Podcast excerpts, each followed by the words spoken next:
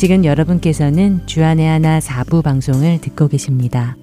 주안의 하나 4부는 지난 방송들 중에 여러분들의 신앙에 도움이 될 만한 프로그램들을 다시 방송해 드리는 시간입니다.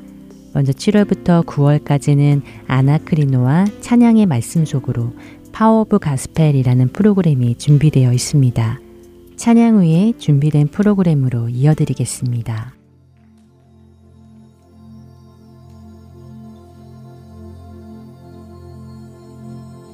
천사 찬송하기를 거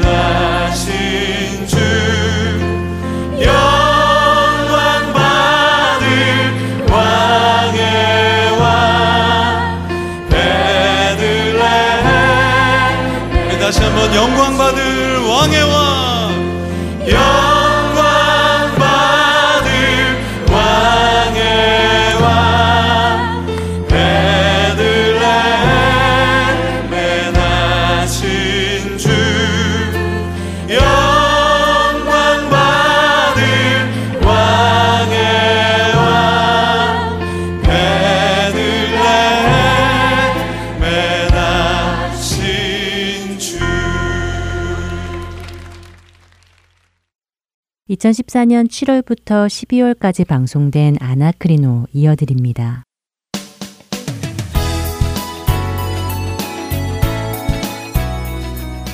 애청자 여러분 안녕하세요. 아나크리노 진행의 최강덕입니다. 안녕하십니까 강승규입니다. 네, 지난주부터 마태복음 18장 20절의 말씀 두세 사람이 내 이름으로 모인 곳에는 나도 그들 중에 있느니라 라는 말씀을 아나크리노 즉 상고하고 있는데요. 네, 지난 한 주 동안 마태복음 18장을 잘 상고해 보시라고 말씀드렸는데 네. 어떻게 기회들이 있으셨는지요? 어, 최강덕 아나운서는 어떠셨습니까? 네, 저도 시간을 내서 조금 읽어는 보았는데요. 네. 어, 사실 여지껏 이 18장을 작은 단락들로 떼어서 따로따로 생각을 해왔고 네, 또 그렇게 설명을 들어왔어요. 그렇죠. 지난주 끝부분에 마태복음 18장이 한 가지 주제라고 말씀하셨잖아요. 그랬죠. 예. 그래서 그렇게 생각하고 전체적으로 읽어보니까 한 주제가 될 수도 있겠다는 생각이 들더라고요. 그렇죠. 예. 예. 성경을 따로따로 떼어서 읽는 것도 중요하죠. 하지만 네. 많은 경우에 최소한 한 번에 말씀하신 것들은 떼어내지 말고 한 번에 쭉 읽어보면요. 아, 지금 전체적으로 무슨 말씀을 하시고 계시는구나 하고 깨닫게 네. 되는 경우가 많이 있습니다. 오늘 우리가 함께 전체적으로 한번 보도록 할까요? 네, 그거 좋겠네요. 자, 18장은 어떻게 시작합니까? 그때 제자들이 예수께 나와 이르되 천국에서는 누가 크니이까라고 시작하는데요. 자, 그럼 여기서 그때는 어느 때일까요? 성경은 많은 경우 그 때에 또 그 일 이후에 이런 말씀들을 자주 쓰시는데요. 네. 그럴 경우에는 앞에 어떤 일이 있었는가를 한번 살펴보는 것이 상고하는 방법 중에 하나입니다. 어, 그렇군요. 그때에 또그일 후에라는 말씀을 쓰실 때는 앞부분과 연결고리가 있다는 말씀이군요. 네, 많은 경우가 그렇습니다. 네. 아, 그러면 17장 22절에 보시면요. 갈릴리에 모일 때라고 시작하며 예수님께서 장차 죽임을 당하실 것과 3일 후에 부활하실 것을 제자들에게 말씀하시죠. 네. 그러자 제자들이 많이 근심했다고 23절에 말씀하십니다. 음, 그리고는 가버나움에 이르렀을 때 반세계를 받는 자들이 나와서 베드로에게 왜 예수님께서는 반세계를 내지 아니하느냐고 따지지요. 네. 일반적인 주석에 따르면요. 여기서 반세계를 받는 자들은 로마의 세금을 걷어주는 세리가 아니라요. 출애굽한 이스라엘 남자들이 내었던 생명의 속전으로서 이스라엘 사람들에게 의무적으로 부여되었던 것이라고 합니다. 네. 그리고 그들은 이 반세계를 받아서요. 성전 유지 비용으로 썼다고 하네요. 그런데 중요한 것은 그 돈이 어디에 쓰였느냐가 아니라 이 반세계를 받는 자가 이스라엘 사람이라는 것이었습니다. 네. 어, 이 사람들이 세를 내라고 베드로에게 따졌지요. 네. 그때 예수님께서 바다에 가서 낚시를 던져 먼저 오르는 고기를 잡아서 입을 열면 돈 한 세겔이 있을 것이니 그것으로 나와 너를 위하여 주라고 베드로에게 말씀하십니다. 네. 그런데 여기서 예수님께서 베드로에게 한 가지 질문을 하십니다. 25절을 한번 읽어 보시겠습니까? 이르되 내신다 하고 집에 들어가니 예수께서 먼저 이르시되 시몬아 내 생각은 어떠하냐 세상 임금들이 누구에게 관세와 국세를 받느냐 자기 아들에게냐 타인에게냐 네, 그리고 26절은 베드로가 이르되 타인에게니이다. 예수께서 이르시되 그렇다면 아들들은 세를 면하리라라고 말씀하시죠. 네. 지금 이 반세겔이 어디에 쓰인다고 했습니까? 음, 성전 유지비요. 네, 성전은 누구의 것입니까? 어, 당연히 하나님의 것이죠. 그렇죠. 하나님의 네. 것이죠. 그렇게 하나님의 아들이신 예수님은 그 세금을 내지 않아도 된다는 말씀이죠. 어, 그렇군요. 내지 않아도 되지만 예수님께서는 그들에게 돈을 주라고 하십니다. 그리고 그 돈을 주는 이유가 27절에요. 우리가 그들이 실족하지 않게 하기 위해서라고 하십니다. 음, 그렇네요. 17장 27절에 그러나 우리가 그들이 실족하지 않게 하기 위하여 내가 바다에 가서 이렇게 말씀하시네요. 네, 자, 지금 예수님께서는 본인에게는 의무가 없는 일을 일부러 하시는데요. 그 이유가 이스라엘 사람들인 그들이 실족하지 않게 하기 위해서라고 말씀하시는 것입니다. 그리고 지금 이런 말씀을 하시는 그때에 제자들이 나와서 천국에서는 누가 크냐고 묻는 것이지요. 네. 그러자 예수님께서는 한 어린아이를 불러서요 그들 가운데 세우시고 이 어린 아이들과 같이 되지 않으면 결단코 천국에 들어가지 못한다고 하십니다. 그렇죠? 네, 우리가 이미 익히 들어서 알고 있는 말씀이죠. 네. 어, 그래서 우리의 믿음을 어린아이와 같게 해달라고 기도해야 된다는 말씀도 많이 들었고요. 맞습니다. 그런데 지금은 그런 적용을 이야기하지 말고요. 사실만 가지고 보도록 하지요. 이 어린아이를 예수님께서는 6절에 작은 자 중 하나라고 비유를 하십니다. 6절을 한번 읽어 보시겠습니까? 누구든지 나를 믿는 이 작은 자 중 하나를 실족하게 하면 차라리 연자 맷돌이 그 목에 달려서 깊은 바다에 빠뜨려지는 것이 나으니라. 네. 예수님께서 이 작은 자 중 하나를 실족하게 하면 안 된다는 말씀을 하시고 계시는군요. 그렇죠. 자, 앞장인 17장에서 먼저 반세겔 걷는 자를 실족시키지 않기 위해 세금을 내심으로 본을 보이셨죠. 네. 그리고 이제 18장에서 믿는 자 중에 작은 자 하나라도 실족시켜서는 안 된다는 말씀을 하시고 계시는 것입니다. 네. 그러시면서 계속해서 말씀하시죠. 실족하게 하는 일들이 있음으로 말미암아 세상에 화가 있도다. 실족하게 하는 일이 없을 수는 없으나 실족하게 하는 그 사람에게는 화가 있다고 말씀하십니다. 어, 그런데요. 네. 어, 그 다음에 나오는 말씀들, 예. 즉 8절부터 9절은 네. 작은 자를 실족하게 하는 것과는 관계가 없는 말씀이 아닌가요? 음. 음, 만일 내 손이나 내 발이 범죄하게 하거든 찍어 내버리라 라고 하시고요. 네. 내 눈이 범죄하게 하거든 빼어 내버리라고 말씀하시잖아요. 그렇죠. 이런 말씀은 우리를 죄짓게 하는 모든 것들을 다 버리라고 하시는 것 아닌가요? 만약 우리가 이 구절만을 따로 떼어놓고 본다면요. 그런 해석이 충분히 가능하지요. 네. 그런데 지금 이 말씀을 앞뒤 구절과 함께 보면요. 그 의미는 사뭇 달라집니다. 음. 앞절은 이미 우리가 믿는 자 중에 작은 자를 실족해 하지 말라고 하시는 말씀인 것을 보았지요. 네. 그러면 그 다음 절 10절을 한번 읽어 보시죠. 삼가 이 작은 자 중에 하나도 없인 여기지 말라 너희에게 말하노니 그들의 천사들이 하늘에서 하늘에 계신 내 아버지의 얼굴을 항상 배옵느니라. 어, 또 작은 자에 관한 말씀을 하고 계시네요. 그렇습니다. 그렇게 우리는 8절과 9절에서 예수님께서 갑자기 주제를 바꾸어서요, 우리 각자를 죄짓게 하는 것들에 대해 잘라내라는 말씀을 하신다고 해석하는 것보다는 자연스럽게 작은 자, 믿는 자 중에 작은 자 하나를 실족해 하는 것에 대해서 계속 말씀하시고 계시다는 것을 알 수 있지 않습니까? 음, 그렇군요. 이 얘기도 하시고 저 얘기도 하시는 것이 아니라 네. 한 가지 주제를 계속 말씀하시고 계시는군요. 네. 그래서 8절과 9절의 말씀을 잘 읽어보면요. 네. 믿는 자 중에 작은 자를 실족해 하는 것이 바로 범죄라고 말씀하시고 계시는 것이지요. 아. 그래서 이 말씀을 이렇게 생각할 수 있을 것입니다. 만일 우리가 어떤 사람을 보았을 때요. 우리 눈이 그 사람의 겉모습만을 보고 변변치 않은 그 사람을 무시하게 만든다면 음. 그 눈을 빼어버리라는 말씀으로 말입니다. 네. 우리가 사실 사람을 볼 때 첫눈에 들어오는 정보들을 가지고 그 사람을 판단해 버리기가 쉽지 않습니까? 네. 그리고 그런 판단으로 인해 그 사람들을 무시하게 되고 무시를 받은 그 사람들은 나의 무시함으로 인해 실족하게 되지요. 네. 손과 발 역시 마찬가지라고 생각합니다. 그들을 영접하고 그들에게 다가가야 하는데 지저분하다, 또 불결하다, 혹은 우리가 도와주더라도 무시하면서 도와주고 한다면 그것 역시 음. 그들을 실족하게 하는 것이지 않겠습니까? 어, 그렇군요.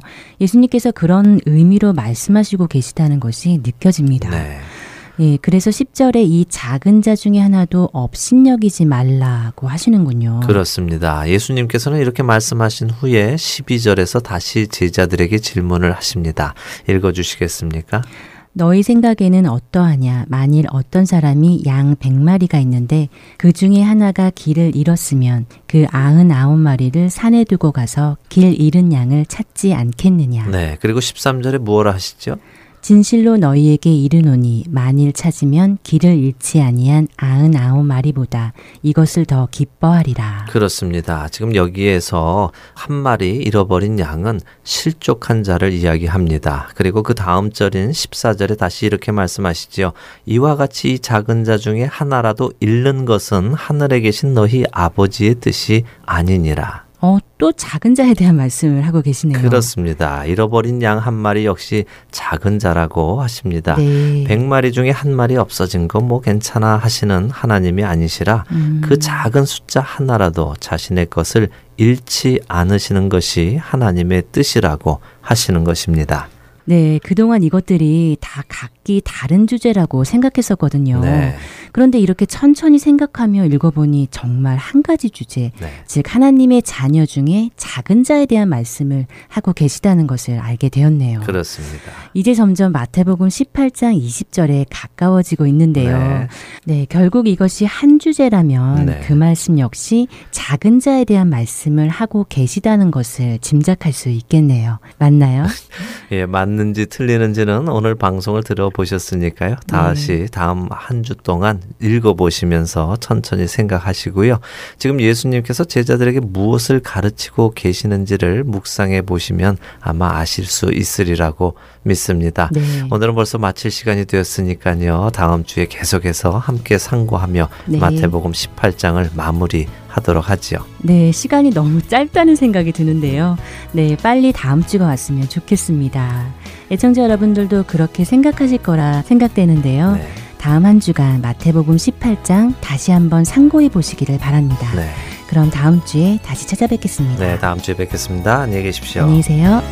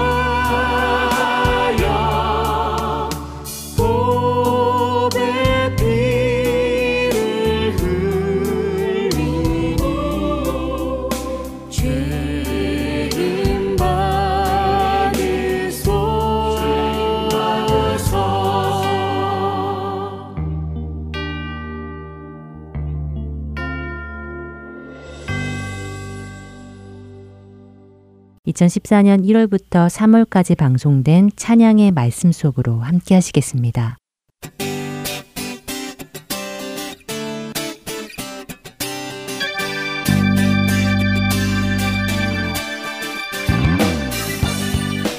할텐 서울 복음 방송 애청자 여러분 안녕하세요. 찬양의 말씀 속으로의 박영규입니다. 성경 말씀 중 시편은 지난 역사 속에서 많은 사람들에게 마음의 위로를 주었으며 하나님을 향한 사랑의 고백을 드리게 한 책입니다. 총 150편으로 이루어져 있는 시편은 하나님을 송축하고 하나님께 감사하고 또한 하나님을 찬양하라는 주님을 향한 우리의 고백이 가득 담겨 있는 성경입니다. 그렇기에 찬양 중에서는 시편의 말씀으로 이루어진 곡들이 많이 있는데요. 특별히 시편 146편부터 150편까지의 첫 구절은 할렐루야로 시작하고 있습니다. 그만큼 시편은 우리가 주님께 감사와 고백을 드리고 싶을 때 너무나 좋은 말씀입니다. 오늘은 그중 마지막 시편 150편의 말씀으로 이루어진 찬양곡을 여러분들과 함께 나누고 싶습니다. 먼저 함께 들어보신 후에 이야기 계속 나누겠습니다. 그의 지극히 왕대하심은 점차 찬양할지어다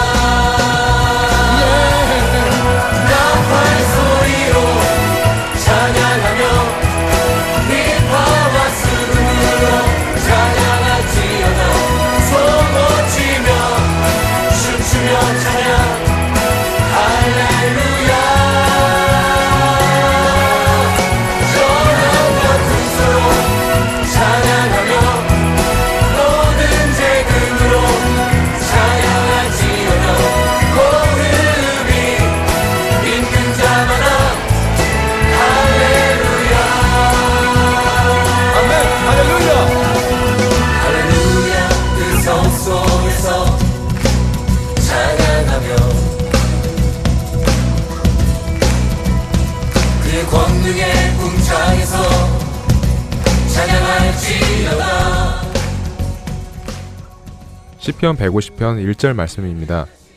할렐루야 그의 성소에서 하나님을 찬양하며 그의 권능의 궁창에서 그를 찬양할지어다. 전우는 운전할 때나 집에서 그리고 교회에서 예배를 드릴 때 찬양을 듣거나 부릅니다. 하지만 외출을 하게 될 경우 기독교와 관련된 장소를 가지 않는 이상 찬양을 접하기란 참 힘듭니다. 그런데 이 찬양곡의 첫 가사는 성소에서 찬양하고 궁창에서 찬양하라고 합니다. 성소는 카데시란 히브리어로 거룩한 곳, 즉 하나님이 계신 곳을 뜻한다고 합니다. 그리고 궁창은 하나님께서 지으신 곳, 하나님께서 거하시는 곳이라고 합니다. 그럼 지금 하나님이 계시지 않는 곳은 어디일까요? 네, 맞습니다. 하나님이 계시지 않는 곳은 없습니다. 하나님은 모든 곳에 계십니다. 또한 성전은 어디일까요? 구약시대에는 예루살렘의 성전이 있었지만 예수 그리스도께서 십자가 사역을 마치셨기에 이제는 우리가 바로 하나님의 성전입니다. 고린도전서 3장 16절은 그 사실을 우리에게 말씀하십니다. 너희가 하나님의 성전인 것과 하나님의 성령이 너희 안에 거하시는 것을 알지 못하느뇨. 그렇기에 교회에서만, 차 안에서, 집에서만 찬양을 하는 것이 아니라 모든 곳에서 우리는 찬양을 해야 한다는 의미입니다. 늘 내 마음속에 찬양에 끊이지 않고 주님을 향해 찬양을 해야 하는 것입니다. 그리고 다음 2절은 우리가 주님을 찬양해야 하는 목적과 이유를 말씀하시고 계십니다. 그의 능하신 행동을 찬양하며 그의 지극히 위대하심을 따라 찬양할지어다. 이 2절의 말씀을 보면서 나는 왜 하나님을 찬양하는 걸까? 라는 생각을 해보게 되었습니다. 혹시 찬양팀을 섬기고 있기 때문에 맡겨진 일이니 의무감으로 하는 건 아닐까 하고 자신을 돌아보았습니다. 그렇게 되어서는 안 되기 때문입니다. 우리 각자가 나는 왜 하나님을 찬양하는가 생각해 보아야 할 것입니다. 우리는 성경을 통해서 하나님께서 행하신 모든 것들을 배우고 그분의 위대하심을 알 수 있습니다. 또 우리 삶 속에서 역사하시는 하나님의 위대하심을 경험할 때도 있습니다. 그런 하나님을 알게 된다면 그런 위대하신 분을 매일 체험하고 있다면 우리의 입술에는 저절로 찬양이 나올 것입니다. 그분의 위대하심과 거룩하심을 그리고 높으심과 능하심을 경배하며 찬양과 영광을 올려드리게 될 것입니다. 제 주위에는 악기를 다룰 수 있는 친구들이 참 많이 있습니다. 각자 자신이 섬기고 있는 교회 찬양팀에서 하나님께로부터 받은 마음과 재능으로 섬기고 있고 또 하나님의 부르심에 따라 자신의 교회뿐만이 아니라 더 많은 곳에서 찬양으로 섬기고 있는 친구들도 있습니다. 사람들은 이렇게 목소리로 찬양하며 악기로 찬양하며 자신이 가지고 있는 모든 것을 통해 하나님께 영광을 올려드립니다. 이런 우리들의 모습을 시편 150편 3절부터 5절까지의 말씀 속에서 볼 수 있습니다. 나팔 소리로 찬양하며 비파와 수금으로 찬양할지어다. 소고치며 춤추어 찬양하며 현악과 퉁소로 찬양할지어다. 큰 소리 나는 재금으로 찬양하며 높은 소리 나는 재금으로 찬양할지어다. 구약시대 사람들은 나팔과 비파, 수금으로 찬양했습니다. 그리고 지금 우리들은 기타와 드럼, 피아노 등 수많은 악기로 찬양을 합니다. 악기의 종류는 다를 뿐이지만 하나님을 찬양하는 그 마음은 같을 것입니다. 시대에 따라 악기들은 변해가고 그 형태도 변해가지만 하나님을 찬양하는 그 본질만은 변해서는 안 될 것입니다. 악기로 찬양하거나 목소리로 찬양하는 것은 결코 우리의 재능을 자랑하는 것이 아닙니다. 하나님께서 주신 우리의 재능으로 그 재능을 받으시기에 합당하신 단 한 분이신 하나님께 그 재능을 돌려드리는 것 뿐입니다. 그리고 저는 이 마지막 6절 말씀을 참 좋아하는데요. 마치 하나님께 사명을 받은 듯한 기분이 듭니다. 호흡이 있는 자마다 할렐루야. 호흡이 있다는 것은 살아있다는 것입니다. 하나님께서 아담을 지으실 때 흙으로 만드시고 코에 생기를 불어넣으셔서 산 자가 되게 해주셨습니다. 이 생기를 이사야 2장 22절에서는 호흡이라고 번역합니다.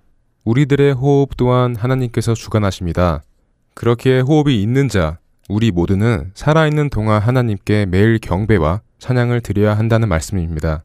시편 150편은 우리에게 누구를 찬양해야 하는지, 어디에서 찬양해야 하는지, 왜 찬양해야 하는지, 어떻게 그리고 누가 찬양을 해야 하는지에 대해서 알려주십니다. 여러분에게 생명이 있다면 그것은 여러분에게 호흡이 있다는 말일 것입니다. 호흡이 있는 자마다 여호와 하나님을 찬양하라고 우리에게 말씀하십니다. 이것은 권면이 아닙니다. 부탁도 아닙니다. 이것은 명령입니다. 언제 어디서나 하나님을 찬양하시는 우리 모두가 되기를 바라며 시편 150편 할렐루야 그 성소에서를 들으시며 찬양의 말씀 속으로 마치겠습니다. 애청자 여러분 안녕히 계세요.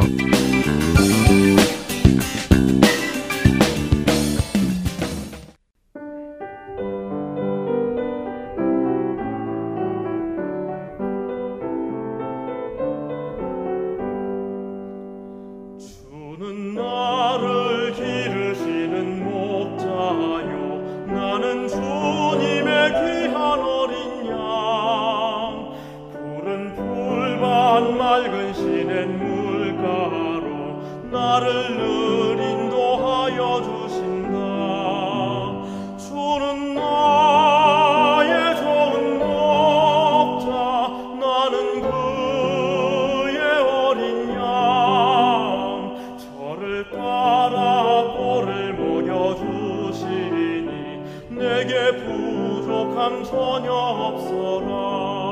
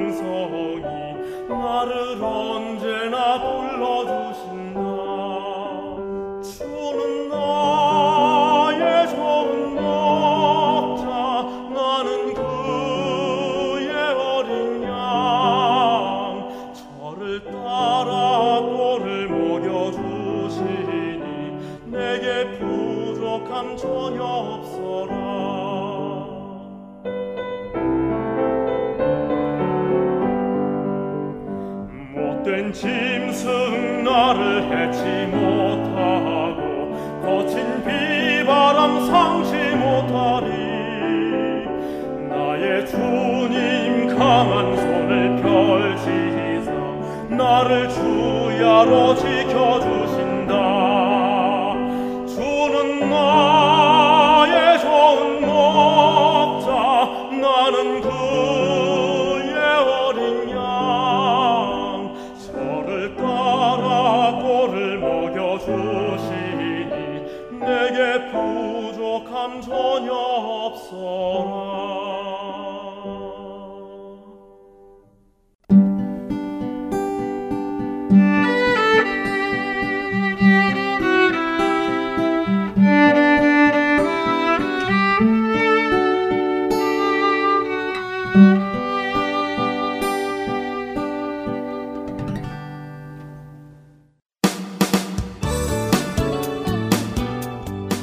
안녕하세요. 저는 봉사자 김영림입니다.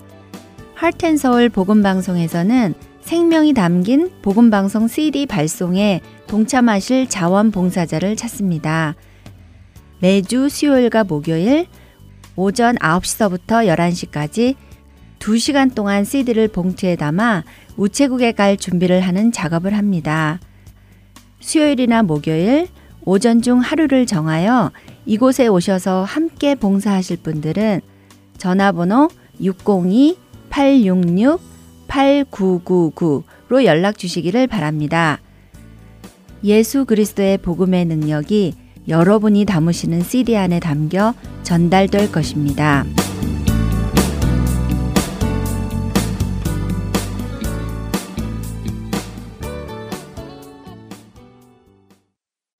2015년 10월부터 12월까지 방송된 Power of Gospel 이어드립니다.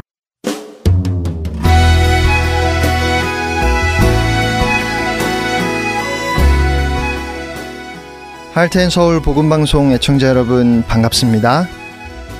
지난 두 주 동안의 저의 설교를 한마디로 요약하면 무엇일까요?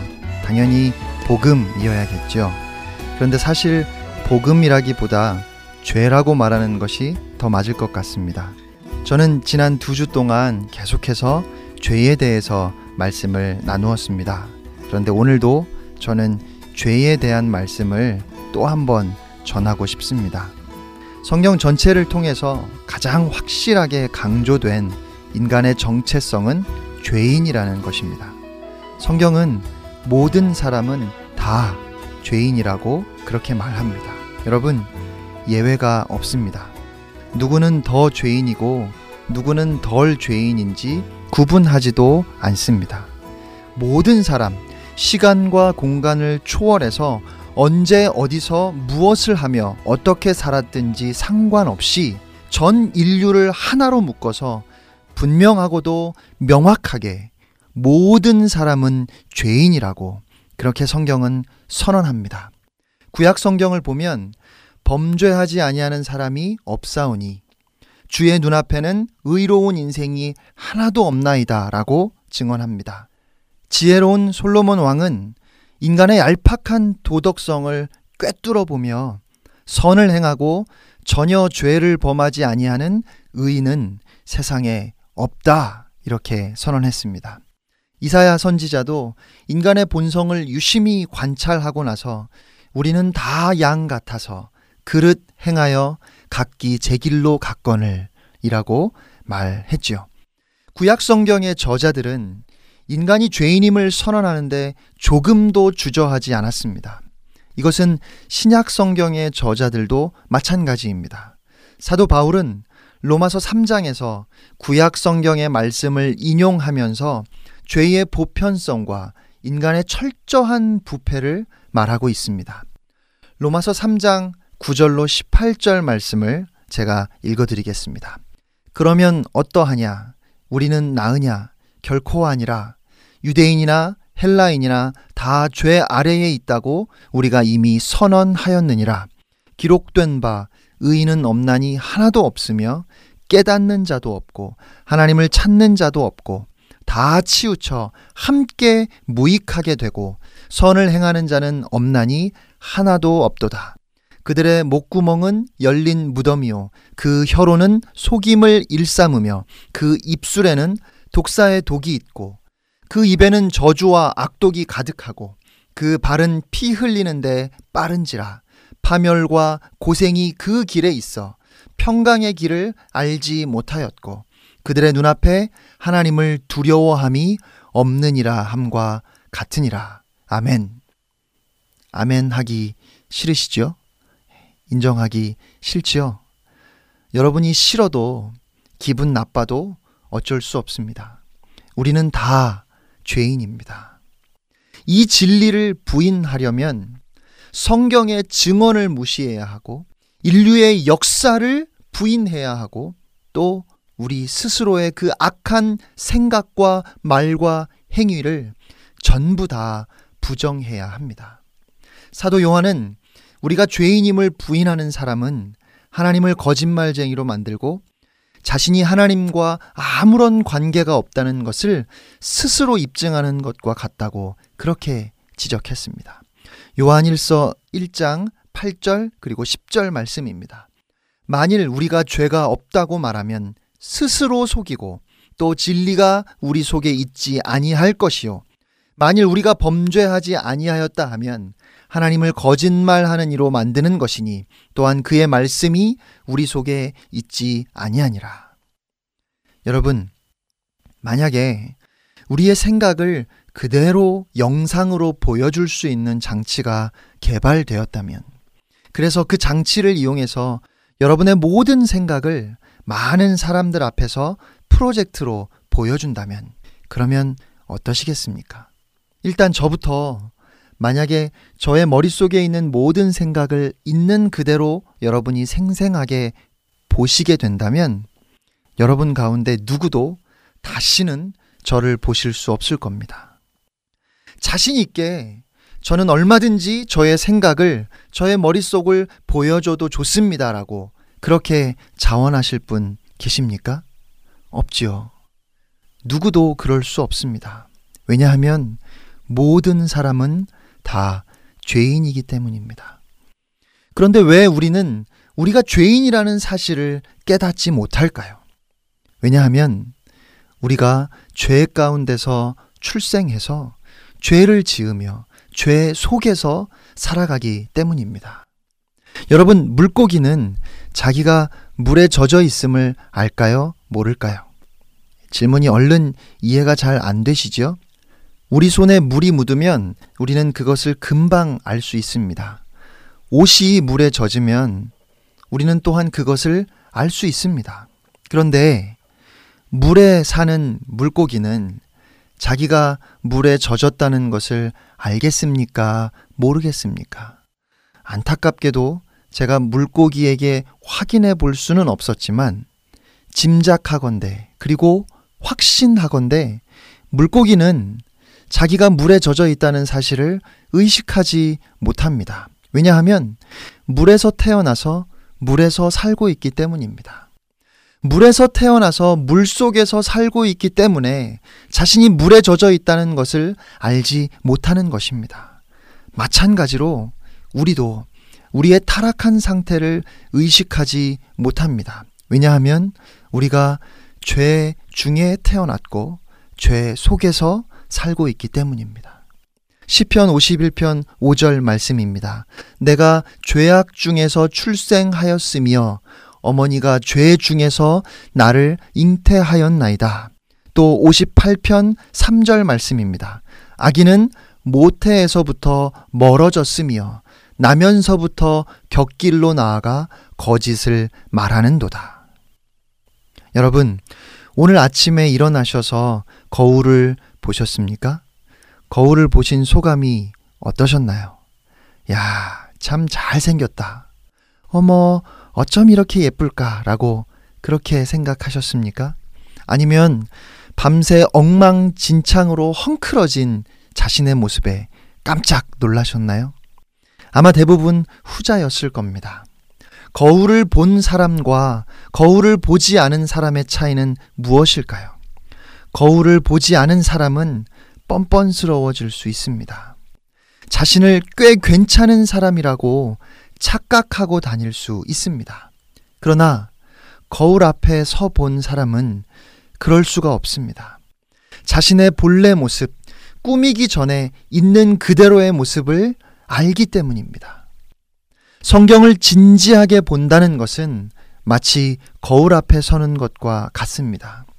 성경을 읽을 때 진실한 마음으로 한 구절 한 구절 그 말씀을 바라볼 때 성경을 통해서 내 모습이 비춰지는 것을 느끼신 적이 있을 것입니다. 형제를 미워하는 마음만 가져도 그것은 이미 살인한 것이라는 그 말씀을 읽을 때, 아, 내가 살인한 자로구나, 라고 깨닫게 되고, 여인을 보고 음욕을 품은 자마다 이미 가늠한 것이라는 말씀을 읽으면 나는 가늠한 사람이로구나 라고 느끼게 되는 것입니다. 성경 한 장 한 장을 읽을 때마다 나의 죄인됨을 발견하는 것이죠. 사람이 자기가 죄인이라는 사실을 부인하고 자신을 꽤 괜찮은 사람이라고 착각하는 이유는 진정으로 하나님의 말씀 앞에 서본 경험이 없기 때문입니다. 혹 하나님의 말씀을 읽어보지 않았다면 율법은 제쳐놓고라도 양심이라는 거울 앞에만 진실되게 한번 서 보십시오. 우리가 양심의 거울에 진실하게 자신을 비추어 본다면 어떤 결론을 내리게 될까요? 하나님, 저는 할 말이 없는 죄인입니다. 그런데, 그런데 중요한 것은 이 죄인이라는 말에 오해가 있다는 것입니다. 예전에 저는 모든 사람은 죄인이다 라는 말씀을 이렇게 이해했습니다. 죄를 짓지 않은 사람이 누가 있겠는가?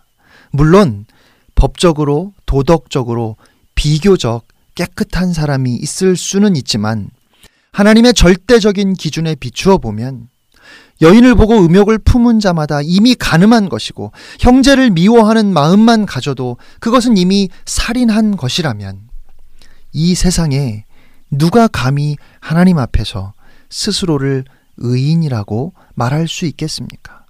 그러니까 결국 나는 그렇게 나쁜 놈은 아닌데 하나님의 기준이 너무 높아서 그래서 어쩔 수 없이 죄인일 수밖에 없다고 그렇게 생각했습니다. 그런데 성경은 우리가 죄를 지었기 때문에 죄인이라고 말하는 것이 아니라 오히려 죄인이기 때문에 죄를 짓는다고 말씀합니다. 잘 이해가 안 되시죠? 예를 들면 이런 겁니다. 제가 한번 여쭤볼게요. 사과가 열렸으니까 사과 나무인가요? 사과 나무니까 사과가 열렸을까요? 이해를 돕기 위해서 예를 든다고 하더니 마찬가지로 헷갈리죠? 다시 말씀드리면 원래는 사과나무가 아닌데 사과가 열리면서 그 나무가 사과나무가 되는 겁니까? 아니면 원래 사과나무니까 사과가 열리는 건가요? 사과나무니까 사과가 열리는 것이 맞지요. 마찬가지입니다. 우리가 죄를 지었기 때문에 죄인이 된 것이 아니라 죄인이기 때문에 끊임없이 죄를 짓는 것입니다. 인간은 내버려 두면 죄를 짓습니다. 욕심 부리는 것, 짜증내는 것, 미워하는 것, 그런 것들은 가르칠 필요가 없습니다. 그냥 가만히 두면 누가 가르치지도 않았는데 죄를 짓습니다. 왜냐하면 모든 사람은 다 죄인이기 때문에 그렇습니다.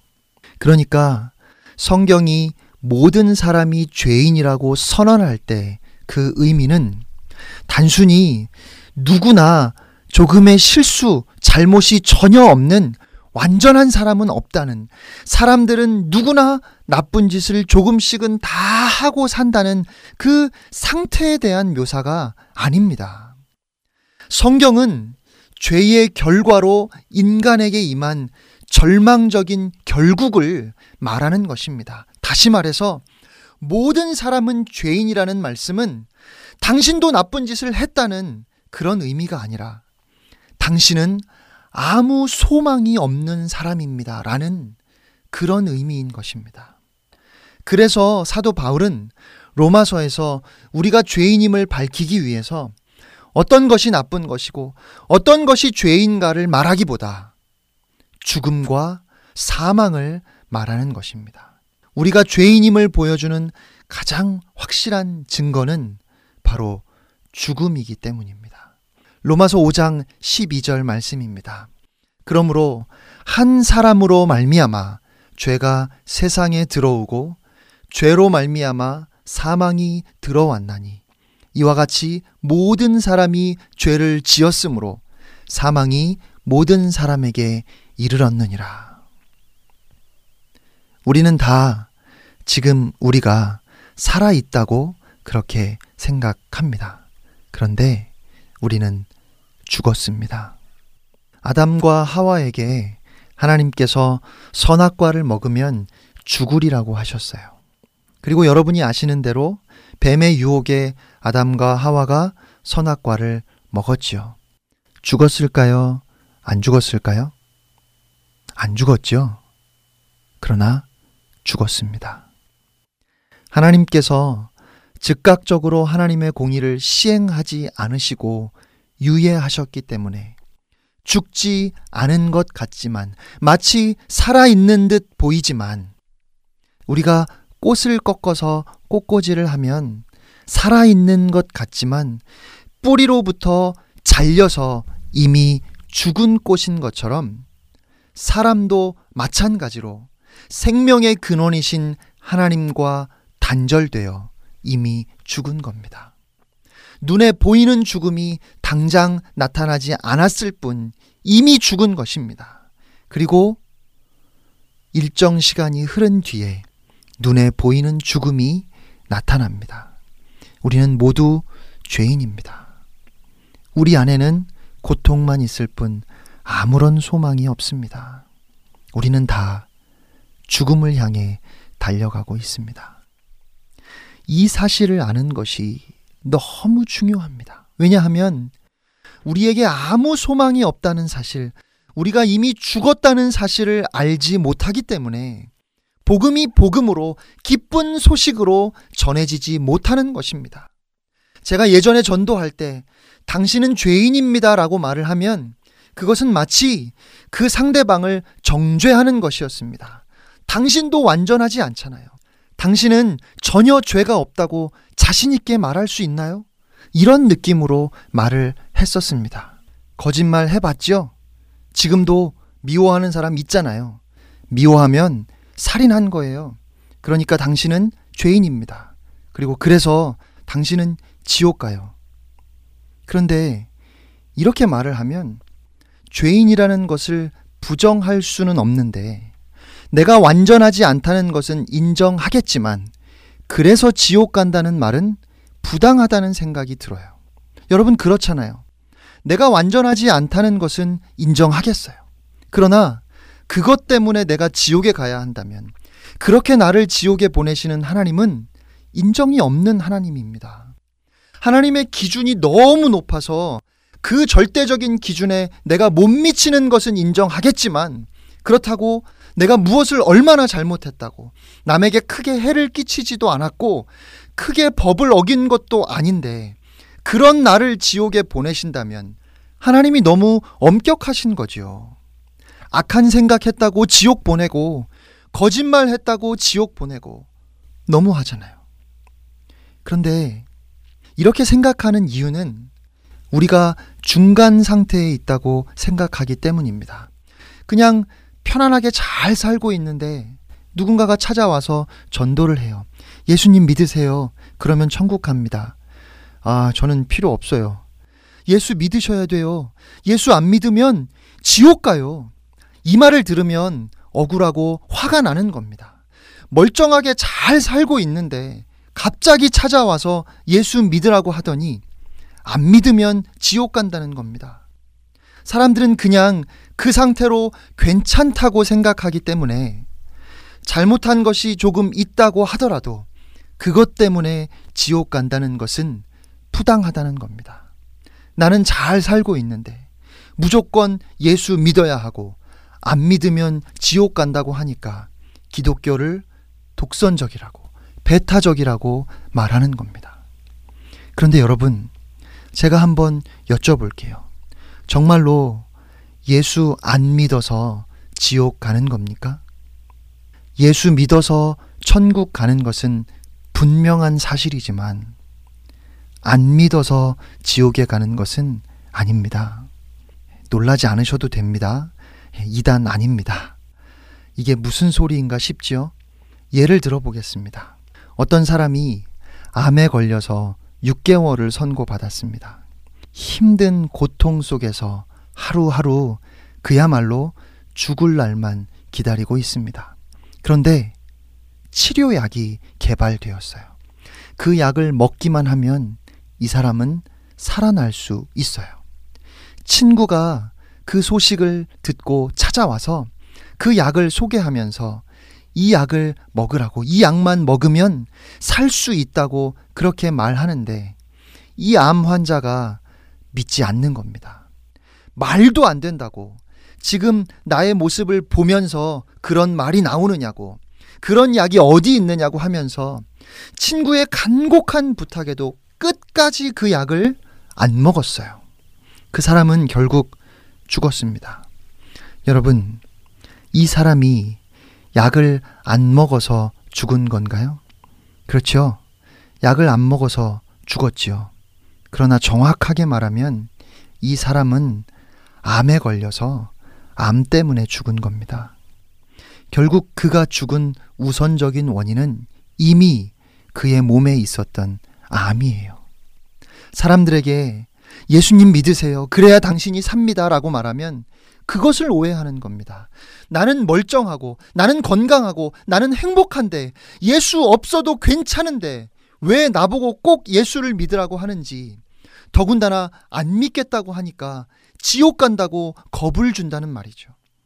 나는 중간 상태에 있는데, 믿으면 천국 보내고, 안 믿으면 지옥 보낸다고 하고, 안 믿었더니 지옥을 보낸다면, 이런 하나님이 어디 있냐는 겁니다.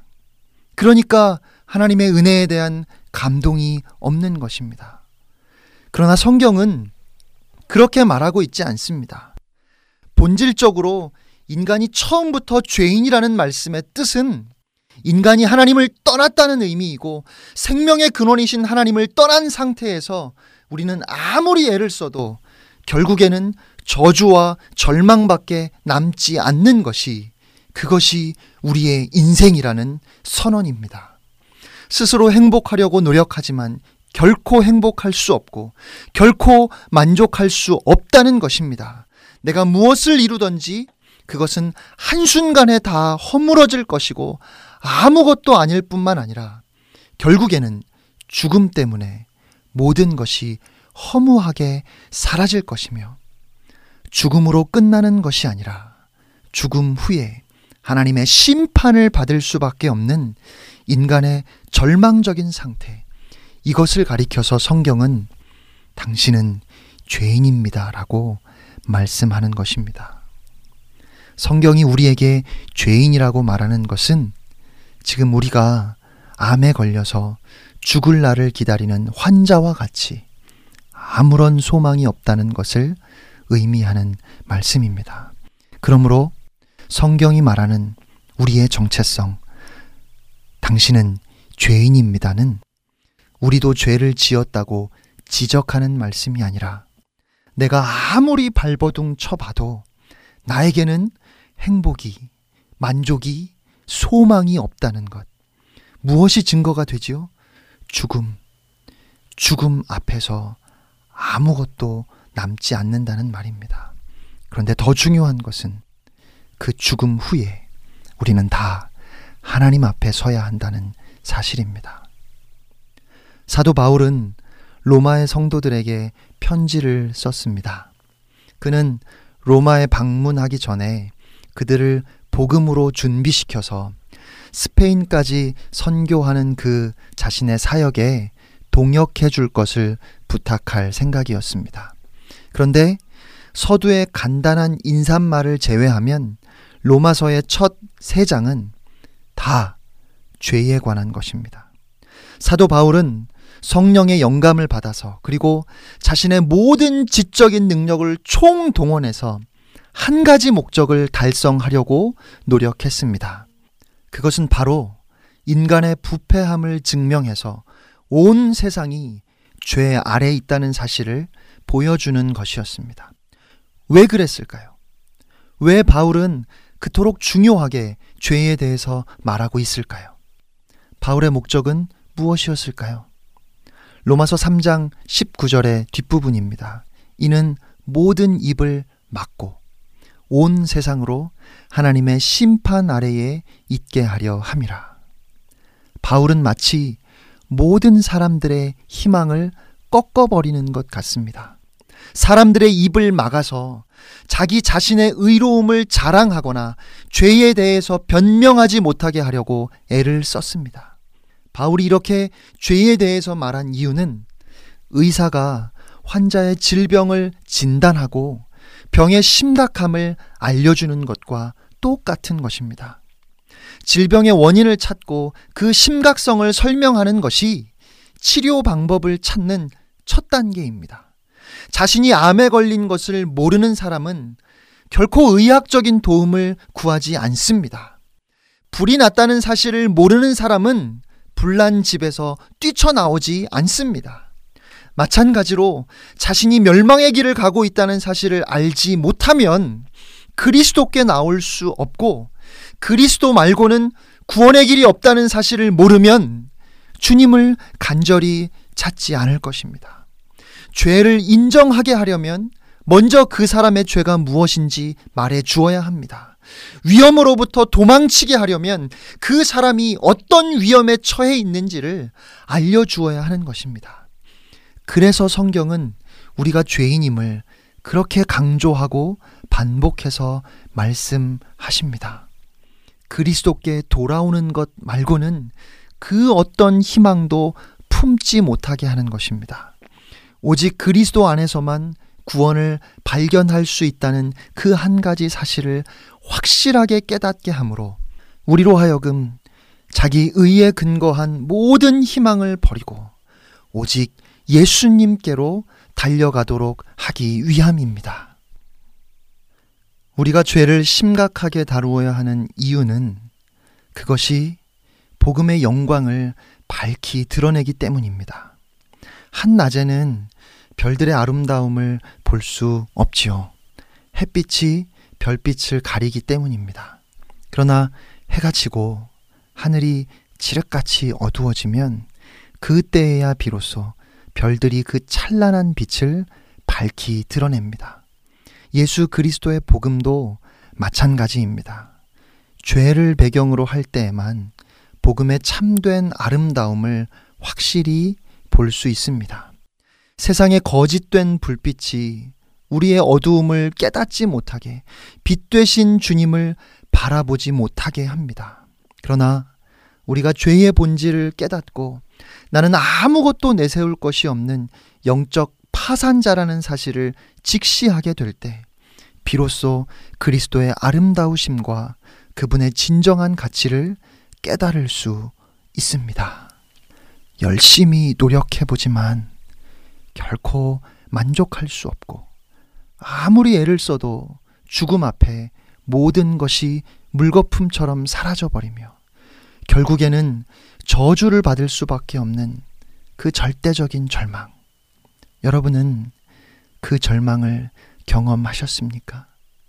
내가 전적으로 타락하고 부패한 죄인임을 깨닫고 나에게 도무지 소망이 없음을 알게 될 때, 그때에야 비로소 우리는 오직 십자가밖에 없음을, 오직 주의 보혈이 나를 살리셨고 나를 자유케 하셨음을 고백하게 됩니다. 칠흑 같은 죄의 어둠에 휩싸여 깊은 좌절을 느끼고 나서야 비로소 그리스도께서 새벽별처럼 찬란하고 무한히 보배로우시다는 사실을 깨닫게 되는 것입니다. 절망 속에 보이는 아름다운 소망, 예수 그리스도를 보게 되는 것이지요. 우리의 모든 죄를 사하시고 우리를 정죄하지 않으시는 주님의 은혜에 비로소 감격할 수 있게 되는 것입니다. 우리가 죄인임을 선언하는 하나님의 말씀 앞에서 궁극적으로 우리가 기뻐하고 감사하고 즐거워하는 것은 어둠이 짙을수록 더욱 찬란하게 빛나는 아름다우신 그리스도를 우리가 볼 수 있기 때문입니다. 이것이 바로 복음의 능력입니다. 사랑하는 애청자 여러분, 내가 죄인임을 가슴 절절히 깨달아서 그 절망 속에서 보이는 아름다운 소망이신 주님을 바라보며 더욱 주님을 사모하는 여러분이 되시기를 주님의 이름으로 축복합니다.